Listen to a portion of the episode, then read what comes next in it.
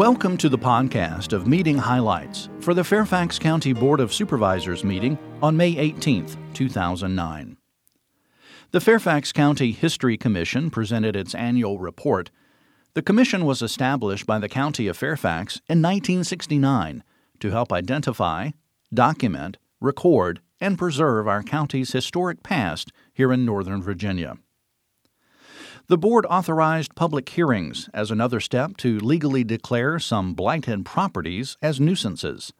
After the owner is notified that the property is blighted, if the property owner does not remove the blight or present an acceptable plan to cure the blight within a reasonable period of time, under powers granted under the Code of Virginia, the county can declare, by ordinance, any blighted property as a nuisance and then can compel the abatement of the nuisance.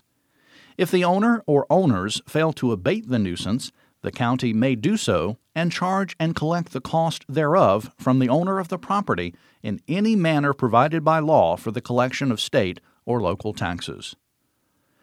The board approved acceptance of $1.4 million in federal stimulus funds for job training services for youth, adults, and displaced workers. The board authorized the Community Services Board to apply for up to $2 million in federal grants for substance abuse and mental health services. The board approved a loan to the Brain Foundation to provide rental housing for people with brain injuries and illnesses.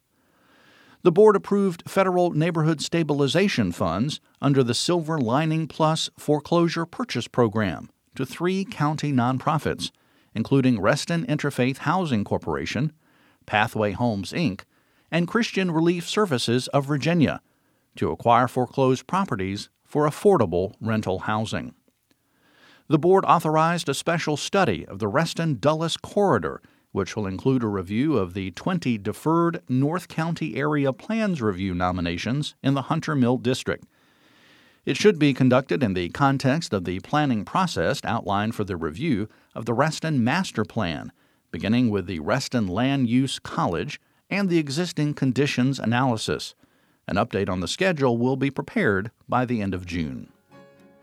That's all for this podcast of meeting highlights for the Fairfax County Board of Supervisors. Thanks for listening. The Office of Public Affairs is now using Twitter, a social media platform that allows short messages and updates. Highlights of Board of Supervisors meetings are now covered live on the county's Twitter page at www.twitter.com slash Fairfax County. For more information about the Fairfax County Board of Supervisors, including full meeting minutes and documents, visit the county website www.fairfaxcounty.gov. This podcast is produced by the Fairfax County, Virginia government.